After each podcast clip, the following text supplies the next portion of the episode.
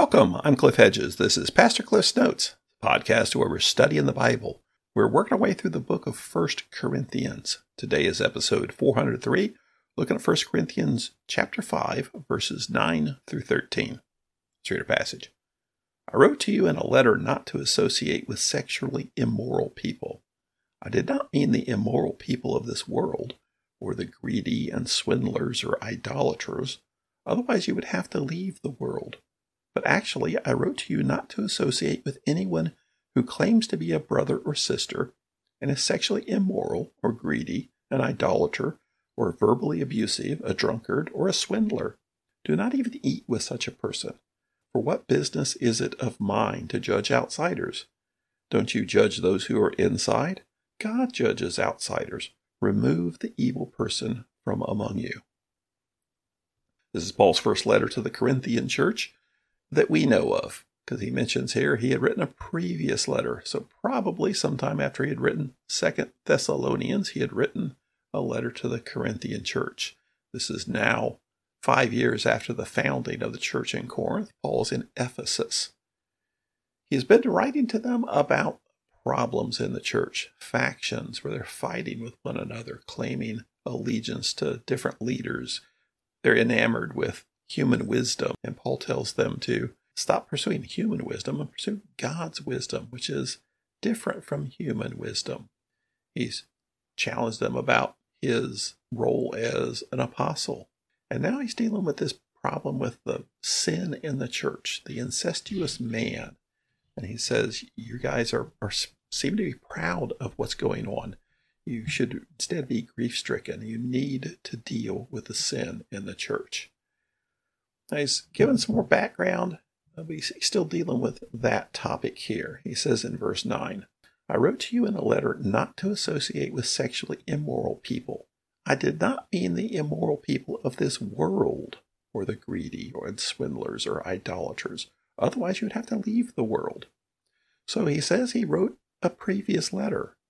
We don't know anything about that letter other than what he mentions here. The Corinthians seem to have some misunderstanding about this letter. He said, Don't associate with sexually immoral people. And it seems that they took that to mean anybody who is immoral. They said, We live in Corinth. How can you not associate with a sexually immoral person? You can't throw a rock and not hit a sexually immoral person. This is Corinth, after all. So that's something that can't be done. So obviously, we're going to ignore that. That's one line of thought as to the, the misunderstanding. But regardless of what their misunderstanding is, he's clearing it up now.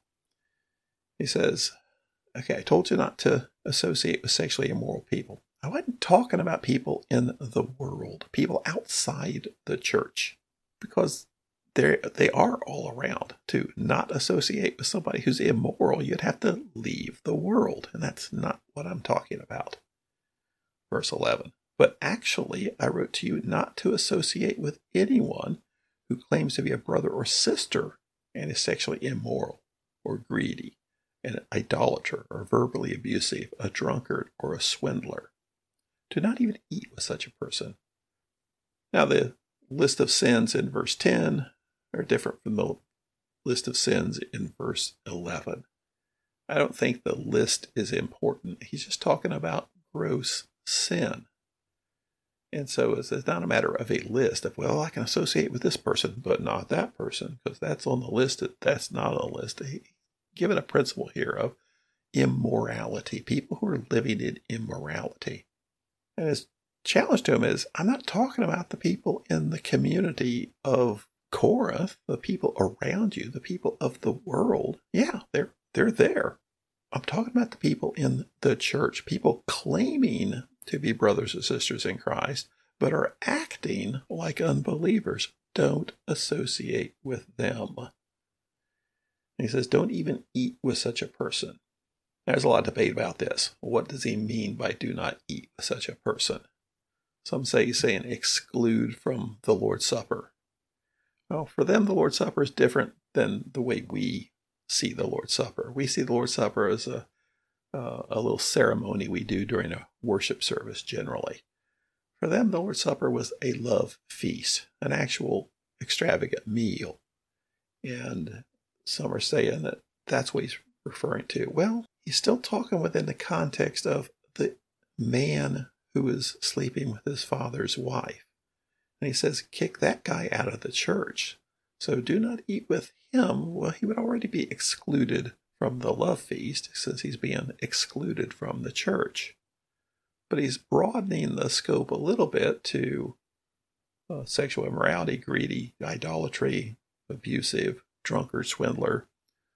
So it, it's hard to make an exact demarcation here of what he's actually addressing. Some say it, so it's more of a church community type do not eat with, but you can still associate with them on a private level. And that would go along with what we saw back in Second Thessalonians, as Paul said to deal with the busybodies. He said, you know, chastise them, censure them basically in the church, but still deal with them on a personal level. This is more serious, though, or seems to be serious, and uh, others say, no, this means don't associate with them at all and don't even deal with them on a private level. It's, it's hard to say. And that's where the, the point's not to be real legalistic about this. The point's to be faithful about this. Be wise, not human wisdom, but God's wisdom. His point being, when he says don't associate with immoral people, he's not talking about the world. He's talking about the church. And and this is going along with the whole challenge of you're not dealing with sin in the church. Deal with sin in the church. He explains himself further, verse 12. For what business is it of mine to judge outsiders? Don't you judge those who are inside? God judges outsiders. Remove the evil person from among you. This last command, remove the evil person from among you, that's the language of Deuteronomy several places in Deuteronomy where it talks about judging someone as guilty. It says, remove the evil person from among you. And, and so that's the bottom line of all this. You're not dealing with sin in the church, deal with it. And you've got a blatant example of it in your midst right now. Deal with it. I told you, don't associate with immoral people. You are associated with an immoral person. You've got a person who's living in blatant sin and you're not dealing with it, eject him from the church. Remove the evil person from among you. There's an interesting uh, principle here. He says, What business is it of mine to judge outsiders? Don't you judge those who are inside? God judges outsiders. Too often in church, we spend a good bit of our time shaking our finger at the world around us, how bad the world is around us. And we forget that, well, what do you expect sinners to do? They sin.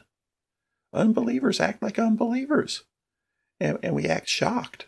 Oh my goodness, there's sin all around us. Well, well, yeah. And the solution to sin is Christ. So that's God's role to condemn.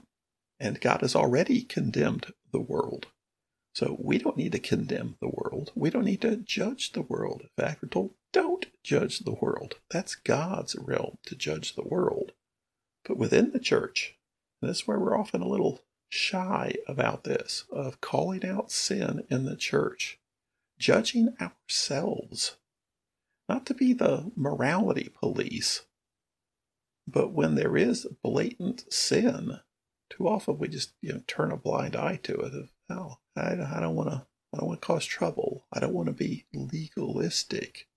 It isn't being legalistic to call out sin, and we do it in a respectful way. We go to the person, the Matthew 18 process. We go to the person and talk to the person and reason with the person and try to get the person to repent and align with God. If they won't, we bring others to talk to them. If they won't, we do take it before the church. And everybody, it's not like anybody doesn't know. Sometimes not everybody knows, but quite often it's well known. And many people are saying, I wish somebody would do something about that. But nobody does because we're afraid to. But here we're commanded to deal with the sin. And we are told to separate from the world. And this is where we've got to just use some of God's wisdom and, what to do. Separate from the world doesn't mean live in a Christian bubble of uh, I, I only talk to Christians, I only associate with Christians, all my friends are Christians. Well, we're told to be in the world, but not of the world. Jesus ate with sinners. They weren't his best buds, but he ate with sinners. He socialized with sinners. He spent time with sinners. We're, we have to be in the world to take the gospel to the world, but we're not to participate in sinful behavior. And a lot of that will be addressed in Paul's letter here to the Corinthian church of dealing with uh, idolatrous festivals and things. We can associate with sinners, but not participate in sinful behavior. And so we can have friends that are unbelievers. We can associate with unbelievers. And unbelievers act like unbelievers. Sinners sin. We don't participate in the sin. We instead live our lives before them to see how we follow Christ and invite them also to follow Christ. You have to be in the world to take the gospel to the world. So the challenge is to be in the world, but not of the world. And as far as judging, rather than shaking our fingers at the world around us, proclaiming it's sinful, well, we know it's sinful. We need to be careful about within the church and making sure that we're not covering up, ignoring blatant sin in the church. Thanks for joining me. Join me again next time as we continue working through 1 Corinthians.